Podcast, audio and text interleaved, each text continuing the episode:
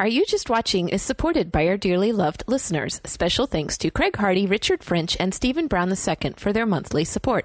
To help support Are You Just Watching, please go to patreon.com/areyouJustWatching. Show notes for this episode can be found at areyoujustwatching.com/73.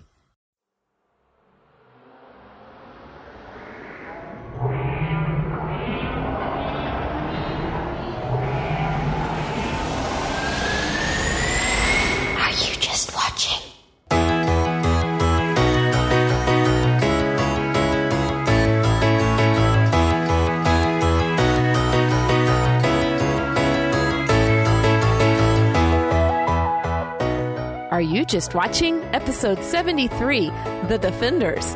Welcome to the podcast that shares critical thinking for the entertained Christian. I'm Eve Franklin. I'm Tim Martin. You know, this is kind of a spur-of-the-moment episode, and I know that some of our listeners will probably not even bother to watch it. Either, really? Either, yeah. Simply because it's a Netflix-only thing that we're discussing. And it's a program that is rated MA for TV audiences, which means it's for mature audiences only, which is the TV equivalent of rated R, which we typically don't do rated R for this show. Yeah. But it's in a common wheelhouse for us, which is, superheroes. And this discussion will actually tie on nicely, I think, to our last episode, which was Spider-Man Homecoming. Particularly discussions about hero and anti-hero and all that. Right.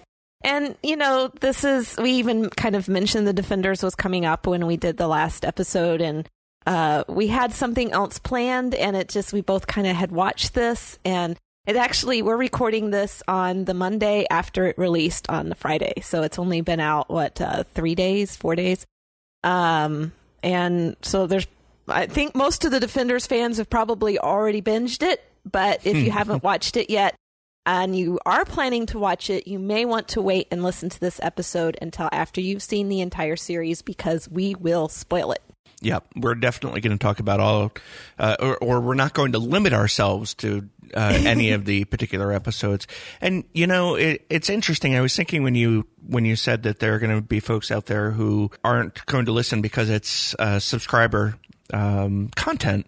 I was thinking, Netflix and Hulu and Amazon, they're pulling in as many awards nowadays as the major theaters. Right. So I think we're getting to the point where we would be remiss if we didn't consider some releases. Some of their content. Yeah. Well, I've already done, I did the episode in the spring on 13 Reasons Why. And so it's not unheard of for us to deal with Netflix content. So now that I have Netflix, it will probably happen every so often. I didn't get it until November of last year, so I haven't had it that long. I don't see that there's any problem with dealing with some of the for Netflix content that you can't get anywhere else. I do wonder if the official guidelines for an R rating and the official guidelines for a TV MA rating, I wonder where they overlap and where they well, I do know the language is pretty bad. That's actually one of the things I wanted to raise with The Defenders, is the language is just like Daredevil and Luke Cage and Jessica Jones. The language in these programs is horrific. And I did notice, I don't know how many people are familiar with the VidAngel, but they now have a service that you can get there. You can pay a monthly fee, and you can actually filter streaming content. So you can filter, you can get run VidAngel over the top of Netflix and take all the language out. Very nice. So I haven't tested it yet, but from what I've seen from people who have used the service, it does work, and it will actually blank out sex scenes. You can filter to whatever you don't want to see, which will make some of this content a lot more accessible. I've noticed a lot of people were referring to using it for Game of Thrones, which I myself have not watched.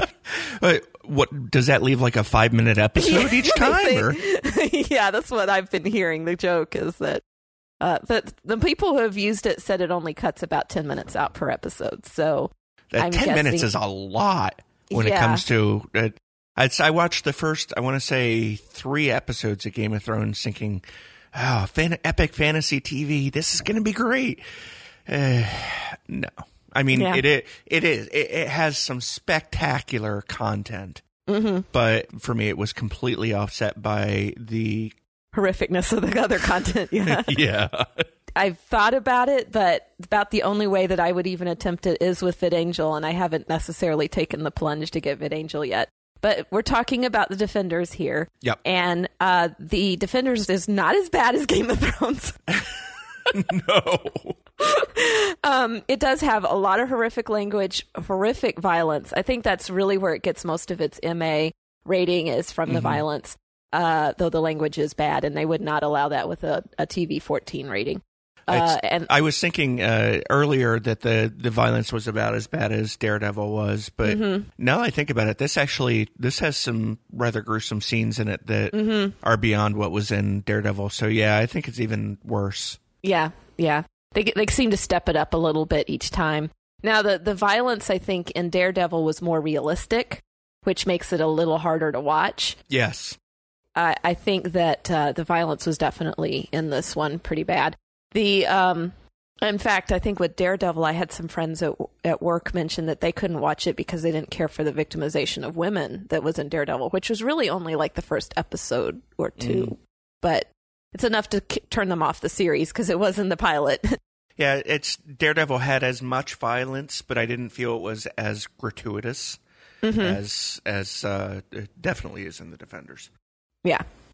And the other really bad thing in this series was actually only in the first episode, there was a really violent sex scene. And if anybody... Vigorous. It was vigorous. Vigorous. It seems to be the way Luke Cage does sex, because he was the same culprit in Jessica Jones. Yeah. And I really feel like that was inappropriate, but I guess if you have the TV MA rating, you can do it and not feel guilty. Yeah. I felt guilty watching it, so. it plays to his character. Yeah. And I really wish that those two would tie the knot so I feel at least a little better about it. Well, it was a different woman in this than it was in the first one. That's true. Yeah. But the relationship between Claire, thank you. Yes. Claire and Luke Cage is it feels serious enough on screen that they could reasonably be hitched, which of course means that in Marvel Cinematic Universe it will fall apart and she will become a supervillain or die. Yeah, or die, exactly. Yeah, but the thing about that is in the comics, Jessica Jones and Luke Cage are a couple. So I don't know. We'll see where they take it. But yeah, that's the sex scene. There's only one sex scene. It's in the first episode, and you can kind of avoid it simply because when they kind of meet up after he gets out of prison, just kind of like skip forward a little bit and you'll be fine. Yeah, there's no dialogue. There's no meaningful content in it.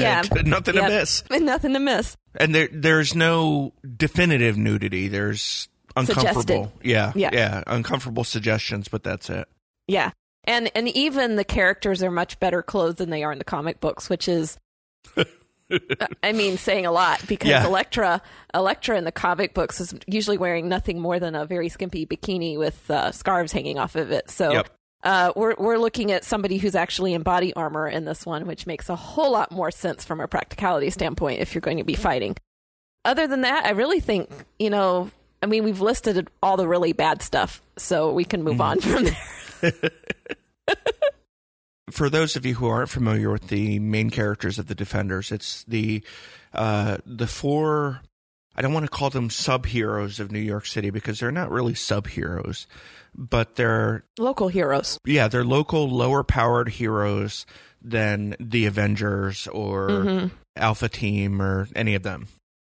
But they all have local ties to the community, and each of them have had one or more seasons of their own Netflix series. Mm-hmm. There was a build-up for The Defenders, kind of like they did with the Avengers in the movies. They each had their own origin story before they pulled them together into The Defenders. And Daredevil had 2 seasons, so that was nice. And Daredevil deserves more seasons. Yes. I think we can both agree that Daredevil is hands down the best. Yes. Best character development, best writing, best acting, best everything. Yeah. And the first season in particular of Daredevil was, I thought, exceptional when it came to writing and everything. Well, you can tell that the writers really love the character. It's not that they're just like turning out scripts. These are guys that have probably read every single Daredevil comic out there, you know, graphic novel, whatever you want to call them. And they've absorbed all the various storylines, and they've figured out how best to develop the character based on what fans will be expecting. And they genuinely love the character, and I think it comes out in the quality of the scripts. They don't put stupid things in his mouth for the most part. Yeah. He says good lines, and the villains are believable, and they're scary, and I mean, they just did a terrific job. And then you go all the way down to the bottom of the scale to Iron Fist, who is... I think they just threw it together because they needed a fourth hero for the Defenders, and the writing was terrible. I don't know if it was the acting or the writing, but I really feel like it was their script writing. It's like the script writers just didn't care.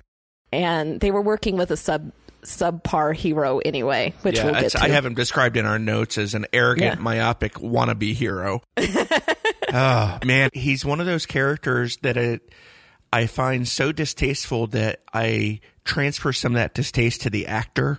Mm-hmm. So for those who don't know, Danny Rand was in a airplane accident, a manufactured or planned airplane accident when he was 10, in which his parents died. He somehow survived the airplane accident, was rescued from the mountains of Tibet by a group of the monks of Kunlun, where he was trained as an outsider and eventually underwent this grueling test to become their spirit quest immortal test. Iron Fist. Yeah, to become the immortal Iron Fist. Yes. Yeah, you get the impression that he did it just because he was competitive and he wanted to be the one that won. And he had absolutely no commitment to these people and what they needed the Iron Fist to be for them, which it makes it even worse. It's like you're a spoiled rich kid. You wanted it. You worked to get it, and just because you were competitive and you didn't want anyone else to beat you, and you had no commitment. I mean, he really has no commitment, and it really comes out in the TV show that was by his name, and I think it really comes out in this series as well. The character itself really never had a chance to mature the way that a young man would mature in today's society. So, you know, the writers seem to be trying to get that across, but it's just not working. He just comes across as a brat every single time you turn around. He's whining and complaining and then flaunting his title like he's president of the United States. Yeah. Yeah, I think it really comes out in this episode. I mean, in this series, because when he finds out why the Hand wants him, when they figure it out, he still wants to just be part of everything. And all the rest of them were like, hey, just sit back, stay low for a little while until we can figure out how to, you know, keep you from falling into the wrong hands for the wrong reasons. Yeah, it's like the kid who won't be left behind when playing kick the can. Yeah, and because of his nastiness about being, you know, kept away from the action, they had to tie him up, which then made it easier for him to be captured. Mm-hmm. And, I mean, it was all his fault. Yeah, I feel like Iron Fist was the curse that brought the entire Defender script down because they had to keep, you know, massaging the script to make his stuff work, and I just don't think it did. Yeah. But let's jump to Luke Cage real quick. Sure. So Luke Cage, I think he is actually the closest of the four to being a stereotypical hero. Mm-hmm. Even though I like Daredevil so much better.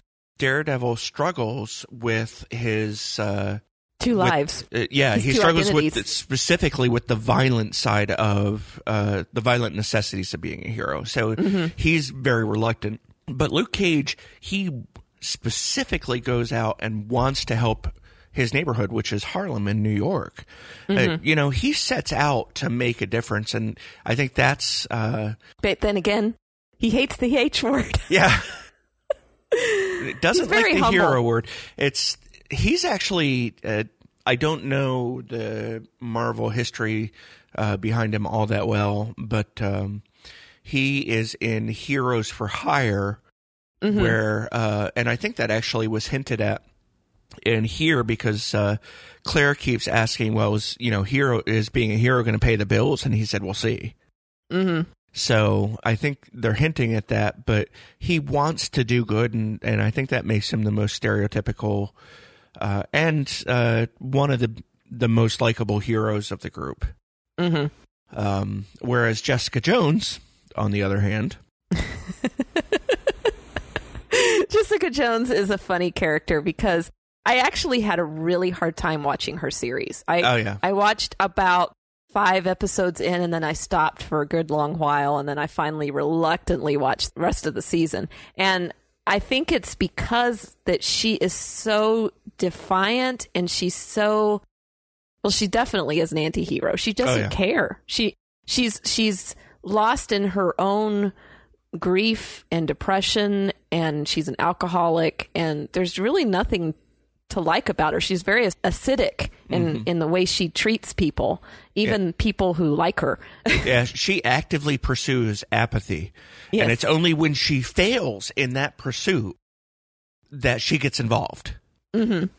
I mean, she walked out on them in this, and she's Matthew, Daredevil, tried to walk out, but she kept him from doing it, and then she walks out. Yeah, exactly.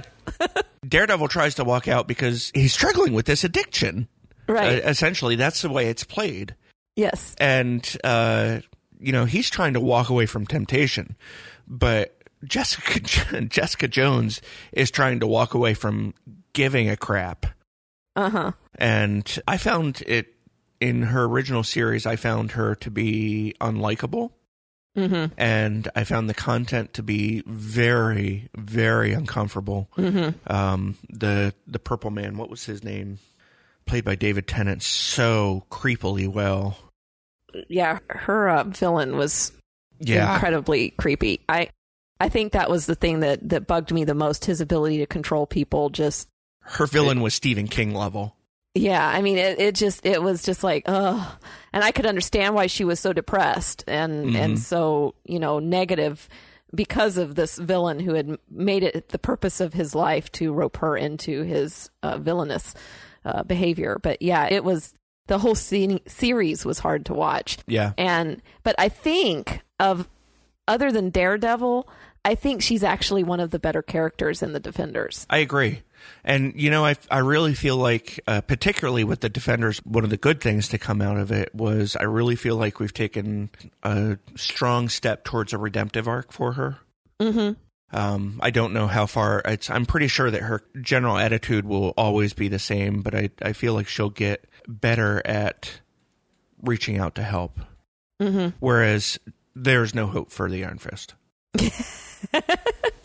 You never know. I think there was a teensy bit of growth in him just in like the last 30 minutes of the entire season. So, yeah, and it had to do with, what Daredevil does at the end, which we'll get into later. So there are 2 other hero-type characters that I wanted to briefly touch on. The first is Stick. And Stick is the guy who is the... the mentor, the trainer in the origin stories of more Daredevil and Elektra. Yeah, multiple Marvel heroes and more than just those 2 in the entire Marvel universe too. But he's raising an army. Yeah, exactly. He's a member of the Chase, which is in direct opposition to the big villain of The Defenders, the Hand.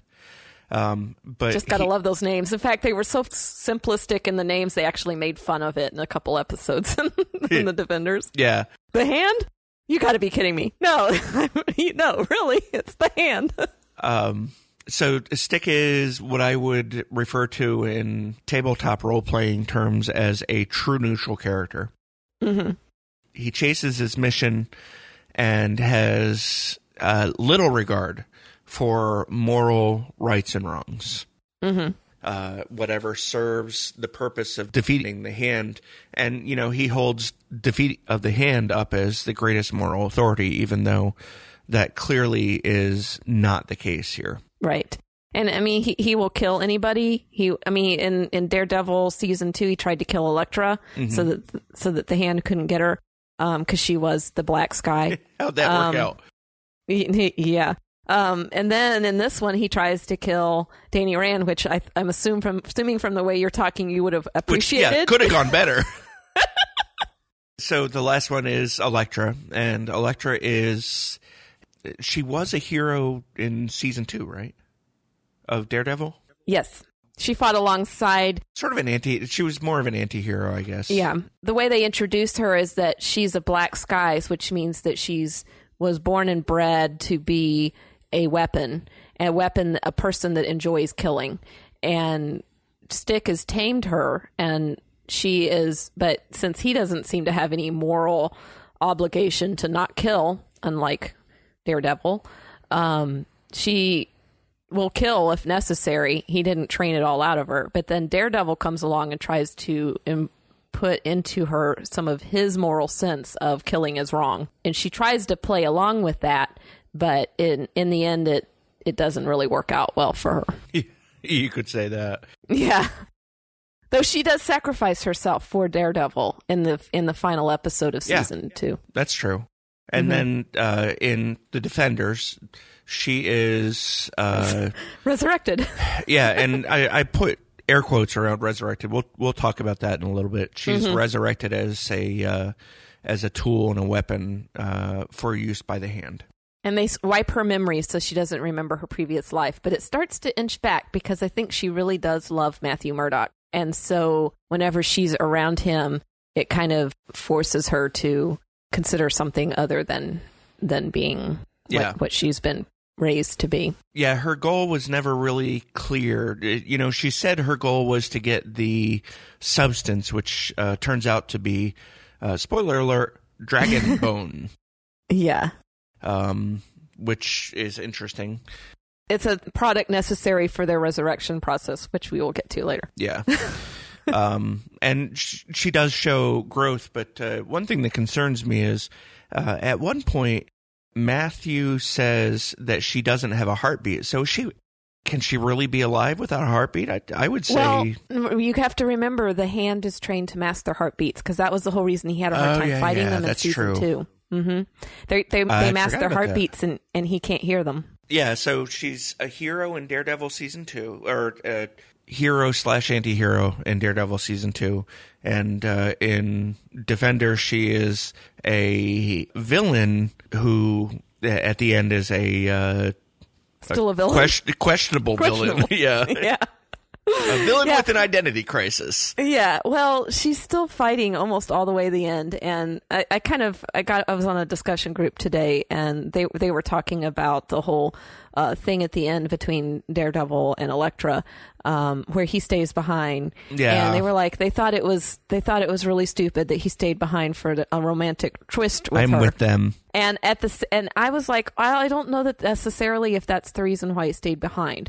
I really feel like the reason he stayed behind was that he knew that if they all four tried to leave together, she would stop all of them. And so he stayed behind in order to distract her so the other three could get away. You're saying he was sacrificing himself so that they could escape. Yes, but I think he was hoping that he could convince her to leave with him. But because how would they have left? Well, you know, there was another little technical problem with that whole episode because they crash through the wall and everybody's down at the bottom of the hole and the elevator's up at the top waiting on them. Yeah. And I was, as soon as they crashed, I was like, why is the elevator there? Everybody else is at the bottom of the hole. Why would they have raised the elevator up to the top of the hole? That episode and the episode before it had all kinds of continuity errors. There's one part where Daredevil says there's no one else in the building. And then 3 scenes later, there are 4 guys. Yeah, you're right. They're trying to plant the explosives, and suddenly people are coming into a building that the police can't even get into. Well, they were, I think what he meant was that there were no normal people in the building because remember, he cannot hear the Hand. They mask their heartbeats. Okay. And I think they could have done a lot of stuff better as far as communicating that. But anyway, so heroes and anti-heroes. Real quick, I wanted to discuss... Their driving, their moral authority, their driving force, right? Mm-hmm. And I think Daredevil is an excellent place to start because both in first season of Daredevil, not so much the second season, but the first season of Daredevil and in this one, he is clearly struggling with the spiritual aspects of what he does. Mm-hmm. And that is hands down my favorite part. As a matter of fact, the first episode of Defenders season 1 has him doing confession, right? Mm-hmm. Yeah. Yeah. And the thing about it is, you know, he was talking about this. I think I put the quote in here. Well, he's talking about that he lied to Karen because Karen asked him whether he was okay, you know, having retired from being Daredevil. Mm-hmm. And he told her that he was. And then Father Lantham says, acknowledging a lie is often the best path to finding the truth. A lie like this one is often a sign of indecision, a sign that your mind and your soul are not yet aligned.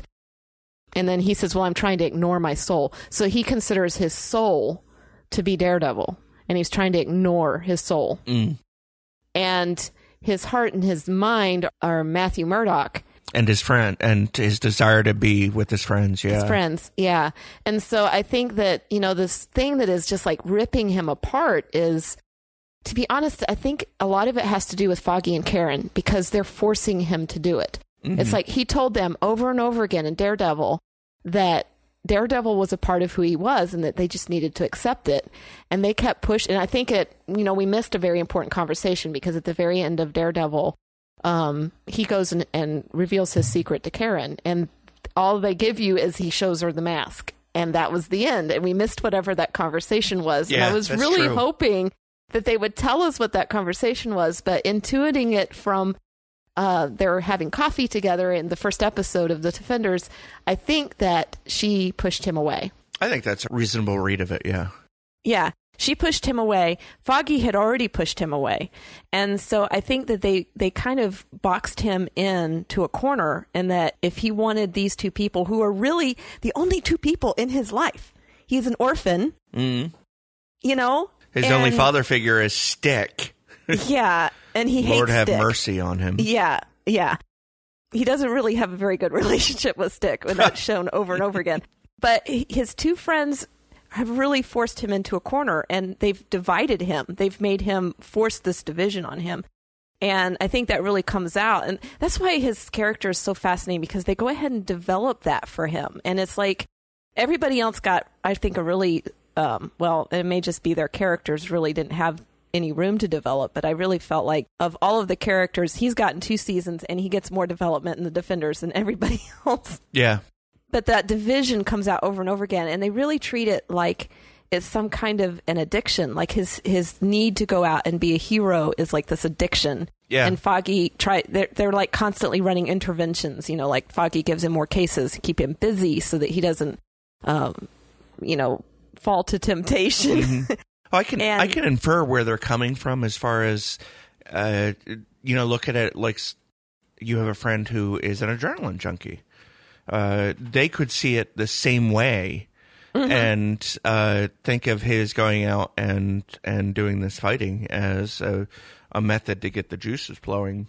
Well, you know that Foggy does love him as they're very close friends. Yeah, because friends since college.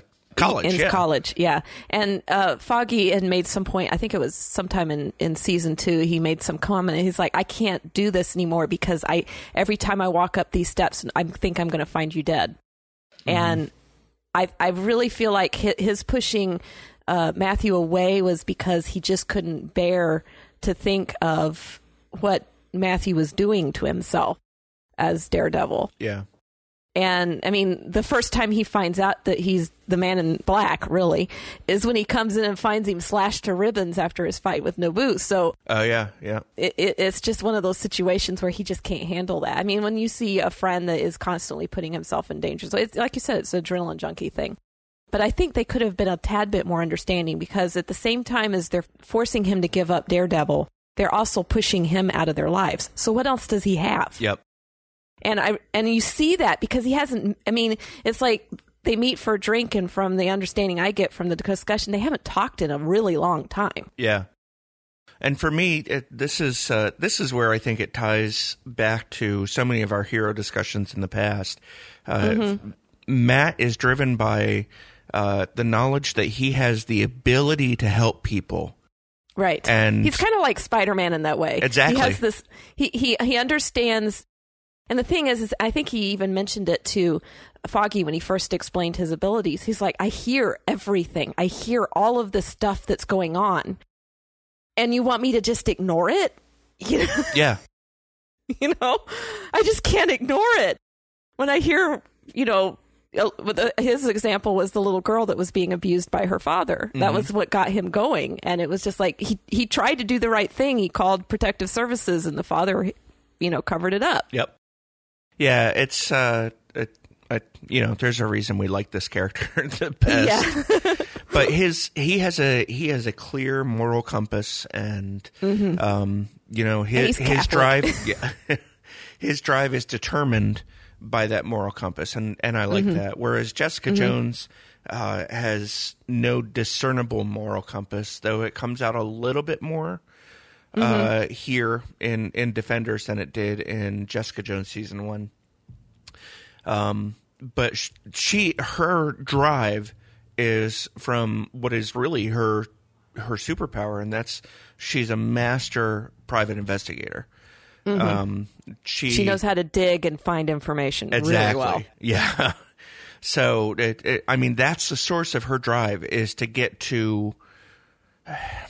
I don't want to say to get to the truth, because we don't really know that is what she wants to get to. She wants to get to the end. Mm-hmm. Some of the stuff she says suggests that she doesn't really care about the truth, but her actions suggest to me that she does. Mm-hmm. So maybe that's going to be part of her redemptive arc. I don't know. And she needs a redemptive arc, because I feel like I think they really build this up at in the first episode, where you're kind of seeing them each in their little spot before they come together. She has not recovered from what happened with Kilgrave, and she's not taking clients. She's drinking herself all out, you know, mm-hmm. all hours of the day. She doesn't have any motivation to get out of bed in the morning, basically, or yeah. actually leave the bar stool in the pub. But I think that we see her growth, and I think that's why she, next to Daredevil, is the most developed character in the Defenders, because she does come out of that. And part of that, I think, is hanging out with Daredevil, because Matthew is the one that she ties in with, and I think he's a really strong influence on her. And I don't know that he's really trying to. But I think because they hang out so much, she kind of starts to maybe key into his moral compass a little yeah. bit. You know, there's at one point in Defenders, Stick talks about Matthew being the leader that they need, and he does sort of he sort of picks up that mantle in the last couple episodes. But I was disappointed mm-hmm. that there was really no leader moment. It just mm-hmm. sort of happened with a whimper, and yeah. there was no. I think nothing that they were all strong. They were all strong personalities, and no one declared leadership. So I think that it's really hard with strong personalities. If no one elects a leader, yeah. and no one steps up to be the leader, then it's just whoever has, you know, the voice of authority in any given moment. Mm-hmm. So I think that kind of fits with their personalities. They're not going to follow just anybody. Yeah, and none of them are followers. They're all independently natured. They work alone. So Luke Cage mm-hmm. is also very close to being driven by a moral compass, but his moral compass seems not to be informed as much by God's morality as it is by resisting oppression. Mm-hmm. in the Defenders, it is there's a scene where he and Danny Rand are talking, and it seems like he is specifically resisting racial oppression isn't the right word, but it is bigotry, really, because he throws it back at Danny. You're a rich white kid. Yeah. You know, you entitled don't understand. And all entitled, that. Entitled, you don't understand, which it's true. Danny doesn't understand. But at the same time, I think that some of Luke's attitude, especially towards this young boy who gets himself in trouble, is the kind of attitude that is creating issues in our society, because it's like, well, they were oppressed. This is their only choice that they can make. So we need to trying to justify bad behavior and let them off the hook because it was the only choice they have. There has that to be actually specifically comes up in that kid's storyline too. Mm-hmm. And I was a little disturbed by it. Yeah, I just I have a real problem with that. It's like there has to be consequences for bad choices. And we can't absolve people of bad choices because they didn't have the opportunity to make better ones. We have to give them the opportunity to make better ones instead of absolving them for making bad ones. Right. Right. Does that make sense? Yeah. Yeah. But I really felt like that's where he was going with that argument. It's like, we got to absolve this kid of any wrongdoing. I think he had a good mom. He had other choices, you know? Yeah. To say that he got into this because he needed a job, I'm sure there were other jobs that he could have done. They wouldn't have given him as much money. But sometimes you make moral choices rather than bad choices for the wrong reasons. Yeah. And I think that we... too much in our culture today absolve people of bad choices because of some victimization of some sort. And I don't think that that's a good reason. Mm-hmm. Yeah, exactly. Cage is really, he is what society would call a good man. Mm-hmm. But from an evangelical standpoint, I don't think, I think his God is social justice. Right. And it, just as it stands now, it certainly, you know, there's plenty of room for character growth, and he could turn into a spiritual man easily. But as he stands at the end of The Defenders, he really seems to be placing what he perceives to be correcting social injustice on the pedestal where God belongs. Right. And maybe that's why we like Daredevil so much, because even though he is not necessarily a godly character, he does fall back on faith, and to an extent that no other superhero in the Marvel universe does. I can't think of another single. I can't either. I would appreciate if folks could give us some feedback and suggestions as to maybe... Well, you know, in Buffy the Vampire Slayer or something, there's a vampire slaying priest, but nothing in the Marvel universe that I can think of. It's so much. I mean, even if you're not even just going by the TV show through Netflix, but just when you read the comics and the graphic novels and the various storylines, there's so much religious imagery circular and around Daredevil. Just the fact that he's taken devil as his costume, moniker. I guess. Yeah. Moniker, yeah. And I think there's a lot that leads into that, even from the first episode of his season, where it once again starts with a confession. It's season 1 of Daredevil starts with a confession. Yep. That he's talking about the devil and the Murdoch boys, and how when you unleashed it, when his father would unleash the devil, nobody could stop him. And then you saw right after that the scene where he takes down a bunch of bad guys, and he gets the last one, and he just starts punching and doesn't stop. And it's like, it's that part of him that he can't control. Yeah. And he doesn't want to release it, and he tries to cage it with faith and religion. And I think that that's where Catholicism, I don't want to bash Catholics any. Being a Protestant myself, I find some shortcomings with the Catholic faith, but in this instance, I think that it does keep him on the moral up and up, which is different from the movie version of Daredevil, because the movie version of Daredevil killed indiscriminately, which was very different than this. I know I've seen it, but I don't remember. I don't remember much about it. Yeah, he that was actually his growth as a character was deciding that he needed to stop killing. Ah, okay.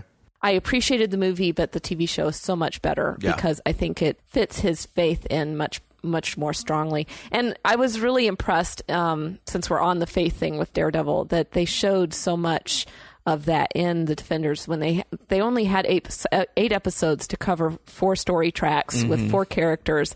And they still spent enough time to really give you a sense of how deep Matthew's faith was, even to the extent of revealing his Braille Bible, which I don't even think made an appearance in his series. Yeah. So we're running a little long on our Daredevil love fest here. Yeah, sorry. That's all right.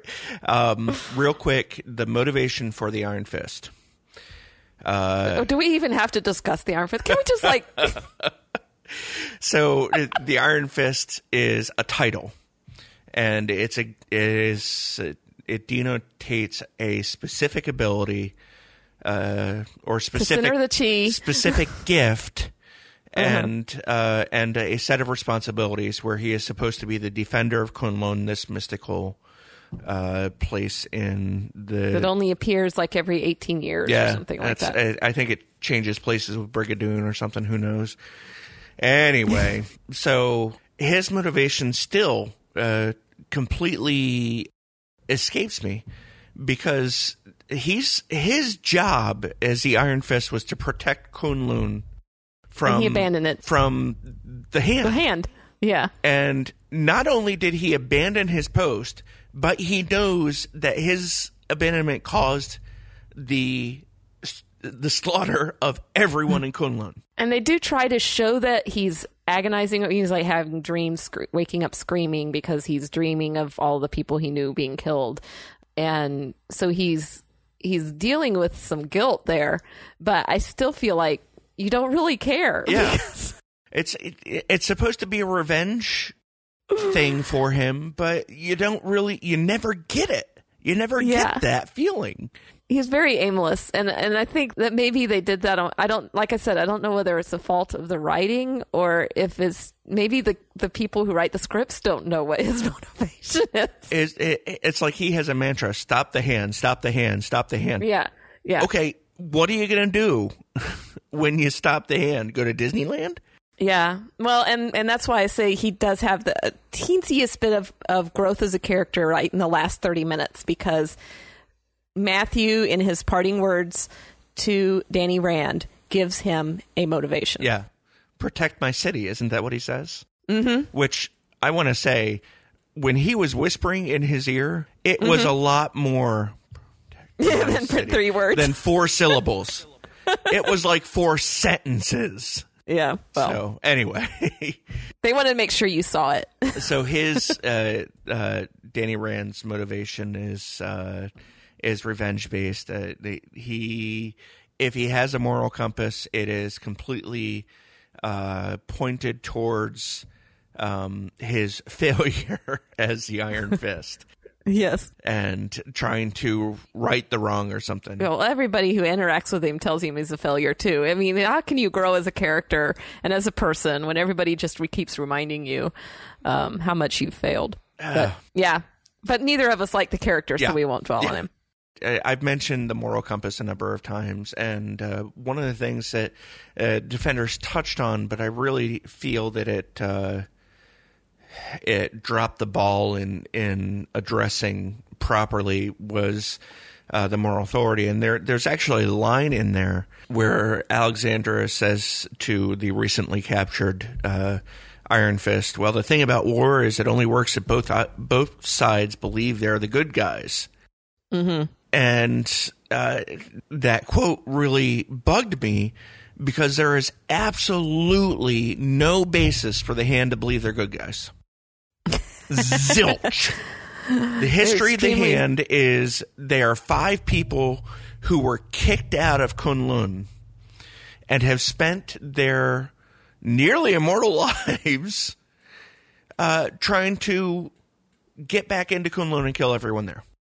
Yeah, that and immortality. And, it's not even immortality, though. Yeah, because she's dying. Yeah, exactly. She's dying, and they have no more of the substance. She wasted it to bring Elektra back. Right. So it's not immortality if you cannot live forever. It's just an extended life. But the weird thing is I think that's a little bit of a plot failure, because in the Iron Fist, Meacham had been given the substance and resurrected, and then his son killed him, and he came back without anybody bringing him back. Remember, because he sunk his body in the pond, and he came out of the pond. That's right. Oh, yeah, yeah. Well, I guess the idea was that he didn't take a mortal wound. Yeah, he was killed. He killed him. Huh. You're right. That doesn't work. Yeah. Oy. So that's what I was confused about in this one is they made it sound like that they had to go through the ceremony with the substance every single time. But I was under the impression already from their appearances in Daredevil Season 2 and in Iron Fist that it was once they were resurrected, they would keep coming back until you chop their head off. Yeah, a la Highlander. Yeah. But I got the distinct impression that they could take the severed head and the body, put it back in that casket with the fluid, and the person would come back. I don't know. But it doesn't matter. Yeah, it doesn't matter. I think it was a plot hole, yeah, personally. In The Defenders, they call it resurrection, and they call it immortality, and it's neither. Yeah. So the resurrection... Now, granted, I was thinking that the resurrection was more, not quite a zombification, but I didn't think Elektra's heart was beating. But you pointed out earlier that it could easily have been the hand's ability to mask the heartbeat. Mm-hmm. Or the hand's ability to mask the heartbeat could have been a result of this resurrection. I don't know. But we know that not all the hand gets that treatment. Yeah. They have a lot of flunkies that get, And he has trouble hearing all the hand, too. All of them. Yeah. That was his very first interaction with the real hand warriors was he's like, Elektra, I'm lost. I can't hear them. Unless they're using weapons, I can't hear them. And then they learned really quick to drop their weapons because he could hear them as long as they were swishing their swords around in the air. But as soon as they laid their weapons down and went to fists, he couldn't hear them coming. Yeah, which makes no sense at all because they're still moving air. Yeah. But anyway. And then the thing that bugged me was Stick then told him to listen for their inhalations and exhalations. And I'm like, so they don't have a heartbeat. They can mask their heartbeat, but they can't mask their inhalations and exhalations. They can't hold their breath. What's up with that? So resurrection is their concept of resurrection is. And did we mention that Daredevil's blind? Oh yeah, we probably should have mentioned that. He's blind, but he has in the comic books it's a radar sense, but in the movie it really is just a. In the TV show, TV show, not the movie. That was completely different. In the TV show, it is portrayed more as a hypersensitive hearing. Sense of smell, taste, and the ability to feel the air. Yeah, I sort of regret the lack of the radar sense. I think it's handled a lot in Daredevil, like Spider Sense was handled in Homecoming. You just assume it's there. Yeah, you see the effects, but it's not really communicated in any way that is corny. And may I just add, because I'm going to go back into my Daredevil love fest here, but part of this is Charlie Cox because I really feel like he did his research to play the character as realistically as possible, and I do not think that the other actors are quite to his caliber. Mm-hmm. And when I found out how much research he went into in order to when he took the character. He didn't even know that Matthew Murdock was supposed to be blind. And then when he found that out, because he wasn't familiar with the character from anything. When he found that out, he actually got a blind man to show him how to do things. And the blind guy actually led him around New York City blindfolded. And he also, for the first, I think, half season of Daredevil, for most of his Matthew Murdock scenes, he actually has contact lenses in his eyes that make him blind. I didn't know that. That's neat. And he says a lot of people were like, he was a real pain on set because people would have to lead him around because when they weren't filming, it was too much trouble to take the lenses out.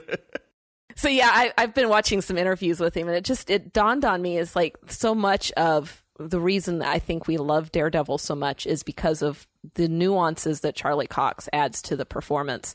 And if they had cast anybody else, I'm not entirely sure it would have worked. Yeah, I think... just need to throw that in. I do think that his contribution to the character is critical to how well we're liking it. Mm-hmm. But real quick, it's okay. Back to the misnomer of resurrection and immortality. As I already pointed out, the immortality is not true immortality. Immortality is literally eternal life. Mm-hmm. But That's not what they're getting. And if you remember, back in Doctor Strange, wasn't there a question about immortality? The bad guys were after immortality, which turned out to be not, right? Yeah, well, the ancient one that taught him sorcery extended her life, mm-hmm. probably by mystical means through this connection to the big baddie. Yeah, the big baddie. Bund or something like that. Yeah, I don't even remember. Yeah, whatever. But it's funny how that keeps coming up. You know, it's almost like we have a inborn desire to not be mortal, isn't it? Yeah, and you know what? That's scriptural. Yes. Because it is. It is from Ecclesiastes 3:11. I love Ecclesiastes, and I love it. A lot of people don't understand the book. It's a very interesting book of wisdom written by King Solomon. But this is this is referring to God. He has made everything beautiful in its time. Also, he has put eternity into man's hearts, yet so that he cannot find out what God has done from the beginning to the end. And the last he there was man. Mm-hmm. And I've always been fascinated by that verse because Adam and Eve were originally created in a garden with access to a tree that would have given them immortality, the tree of life. And if they had eaten of that fruit, they would not have died.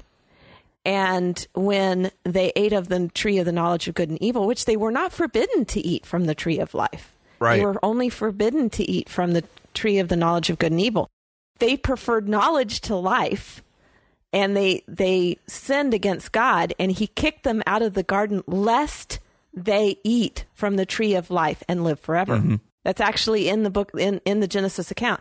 So I've often thought, you know, and the whole concept of it is that he made us to be immortal. So mortality is unnatural for us. Yeah. But because of our sin, death is a result of our sin. And so therefore we are mortal because we sin. And it's a mercy that God has prevented us from living forever in our sin, that we actually have a way out of that. Because if we had lived forever in our sin, there would have been no, I guess, opportunity for the shedding of blood to cover our sins and give us a way. We would have lived immortal lives lost to sin and bondage to sin. Yeah, eternity is a divine truth that we have within us.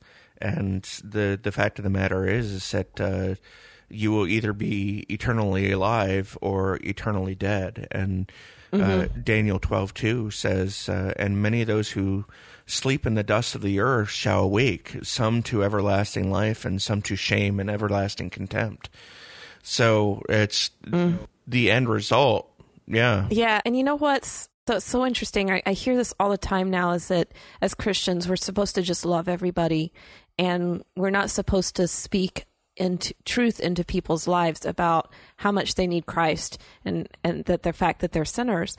And when I look at a verse like that from the Bible, it's like, why on earth would we not want to speak truth into people's lives and tell them they're sinners? Yeah. It's not out of hate. We don't hate people. If we hated people, we would never tell them the truth that there is a way out. Would you not tell a man dying of thirst where the water is? Yeah. Yeah. And I understand that as non-believers don't understand that, but that is no reason why we should shut up about the good news of what Christ has done for us, because why on earth would we want to doom anybody to live an eternity of shame and everlasting contempt? One other thing that I noticed, there were a lot of discussions between Alexandra and Elektra. And in one of them, she makes the comment, Alexandra says to Elektra, you were born, you lived and died. And what you saw on the other side, the darkness, the absence of everything, it's horrifying, isn't it? I have seen it too more than once. And all I want in this life is never to see it again. And what I found fascinating about that quote is that kind of the secular idea of what happens when we die is that there's nothing, that we just cease to be. Yeah, not kind of. That's a very humanist. Yeah, and what's interesting about that is that that's almost what she's saying there, is that on the other side is darkness and the absence of everything. And she said it was horrifying and she never wants to see it again. So... yeah, it's except that her quote implies that the consciousness... remains. Is aware of it. Yeah, exactly. Is aware of nothingness. That's sort of what I picture hell to be like. I mean, it's the absence of God. It's commonly the absence of God. Exactly. So, you know, maybe that's exactly what they're talking about. Yeah. Their motto as the Hand is that they will serve life itself. And that's their motivation is to serve life itself. And I think it's fascinating that that their representation of what death is like this eternal nothingness that they're conscious of, and that it's horrifying. And it's like it takes as a twist on what the humanists say that death is. It's like, well, we die and then that's it. And it's like, and you die and you're conscious of the fact that that's it, and there's nothing that you eternally conscious of that, like your spirit. Yeah. Is aware and alive with nothing. And this isn't a unique idea just put forward in Defenders, too. I mean, this comes up in literature and in other movies. I personally would like to think it's another one of those divine truths that everybody is innately cognizant of. Yeah. Yeah. And that's why it works it into our collective conscience. Yeah. It's like we worry about what's after death. It's not something that, as the humanist tries to make it, you know, well, you just don't have to worry about it because when you're dead, you're done. And I think I've heard Bill Nye say that. When you're dead, you're done. That's it. And it's like, well, you can hope that that's it. Yeah, you better hope that's it. Yeah. So as Christians, we know that's not it. And I feel like... How could it... I don't understand how you could live... The humanist scientists, many of which I admire intellectually, like Neil deGrasse Tyson and Bill Nye, who's actually an engineer, they don't necessarily belittle people of faith. Though sometimes they do. But they express incredulity over how we can believe in something that is so out there from scientific thought. And I'm the exact same way, except I cannot fathom how you can exist in this life and not see that there is so much more. Yeah, it's like the Romans 1 thing, you know, it's like God is evident. He's self-evident in everything that we see in science and nature. It explains God. Well, it doesn't do a very good job explaining God because he's beyond explanation, but it reveals God in a way that it's a testament to the fact that he exists. And then to have a scientific mind and be so denying of the fact that he exists, I think it definitely falls back on Romans 1 that he gives us up to that. Yeah, I've got it right here. Let me go ahead and read it. It's Romans 1:18 through, let's go through 22. For the wrath of God is revealed from heaven against all ungodliness and unrighteousness of men, who by their unrighteousness suppress the truth. For what can be known about God is plain to them, because God has shown it to them. For his invisible attributes, namely his eternal power and divine nature, have been clearly perceived ever since the creation of the world in the things that have been made. So they are without excuse. For although they knew God, they did not honor him as God or give thanks to him. And they became futile in their thinking, and their foolish hearts were darkened. Claiming to be wise, they became fools and exchanged the glory of the immortal God for images resembling mortal man and birds and animals and creeping things.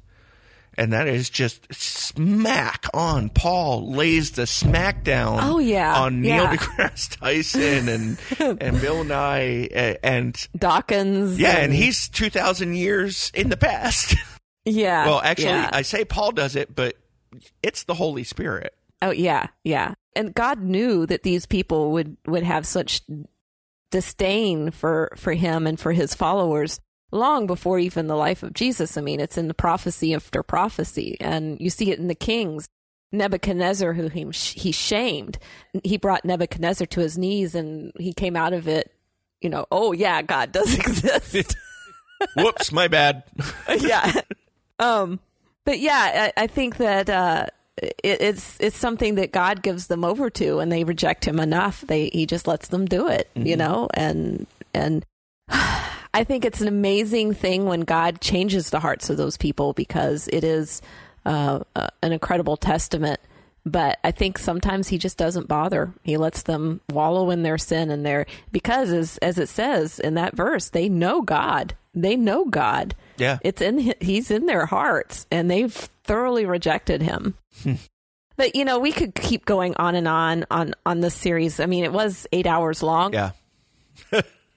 We can do two in-depth episodes on a 2-hour movie, and this series was 8 hours long. So really, the fact that we got so much into an hour discussion, I think, is pretty good. Yeah, and this would be a really great example of something that we would love for people to join us in the discussion group and just go crazy on. And you know, I'm assuming anybody who's still listening to this episode is probably listening because they have watched The Defenders and yep. they enjoy it. We really, really want you to join our discussion group and come and let's talk about it, because there's so much more in this that's going on. And if somebody wants to come in and defend Iron Fist, we would be open to smacking you down. Yeah, I'd like to see how that debate goes. Yeah. But other than that, I mean, I think that, you know, like I said, we could keep going on and on and on, but I think we need to wrap this mm-hmm. up. You can find our discussion group on Facebook just by searching for Are You Just Watching? It'll come up. It's the only group by that name, so you should be able to find it. It is a closed group. We want to keep it private, so you'll have to request permission to join. You'll be granted, of course. You'll be granted, yes, until you break any kind of unspoken rules about, you know, language mm-hmm. and discussion points that would probably not be wise in a Christian community. As long as you can follow, you know, basic Christian morals in your discussion, you're going to be able to stay. So please join us. We also would love for you to subscribe on iTunes and rate and review us, because we don't have any current reviews in iTunes. Yeah. And that really does help our visibility in the iTunes podcast community to have reviews. And so if you haven't reviewed us yet, please go and review us. Positive reviews are welcome, but any review is we'd be happy for any review at this point. You can follow me on Twitter at Eve Franklin. And I'm on Twitter at Rencheple, RenCheple. You can also comment on the show notes, which are at areyoujustwatching.com/73. And you can call us at 903-231-2221 to leave a voicemail. And you can also email us at feedback@areyoujustwatching.com. And we do want to plug and continue to plug that you can support us as well, because we do incur expenses with this, and mm-hmm. just, you know, you can go to our Patreon page, and it's a labor of love. It's a labor of love. Yes. I haven't had to buy a new microphone recently. I'm hoping that my audio improves. I don't know whether it has or not. Of course, I think Skype is ruining my audio on this recording. So I apologize in advance if I sound bad, because Skype is filtering my feed, and I cannot the new Skype, I can't seem to figure out how to get it to stop doing that. It's, you know, speaking of Patreon, I want to give a shout out to one of our supporters, Craig Hardy. Mm-hmm. Facebook tells me today, the day of our recording, August 21st, is his birthday. Oh. So happy birthday, Craig. It's Eclipse Day, too. Yeah, Eclipse Day. I kept waiting for the dragon to pop out of the eclipse. It just never happened. Oh, you heard about the tinfoil guys, the tinfoil hat guys, right? But they're right. Yeah, yeah. All right. Well, thank you, everybody, so much for tuning in and listening to this discussion. And indeed. Please listen in next. The next episode was going to be on Arrival. We promised a listener all the way back last November that we would do. Ago. Yeah. Yeah. It was end of November when that movie came out. He really wanted us to do something on Arrival. And I wanted to do something more in depth off of a DVD, because it's such a long and thoughtful movie, and there's so much buried in it. And I love the whole concept of language, the way they represent it. So do tune in. We're going to have fun recording those episodes. And if you want to give us feedback, once we get this posted, we'll probably be recording fairly soon on Arrival, but if you want to give us any advance feedback on Arrival, we'd be loved to include that in. It's not very often that we announce what our next one is going to be. Yeah, giving them an option. And hey, maybe we can get them to leave a voicemail with their own review and commentary on Arrival. That would be wonderful. We'd love to include that. So definitely, and maybe if we get some good feedback pre-recording, we'll start maybe telling you what we're going to record in advance, if that's what it takes to get people to tune in. So anyway, we will wrap this one up. I'm Eve Franklin. I'm Tim Martin. And thanks for listening.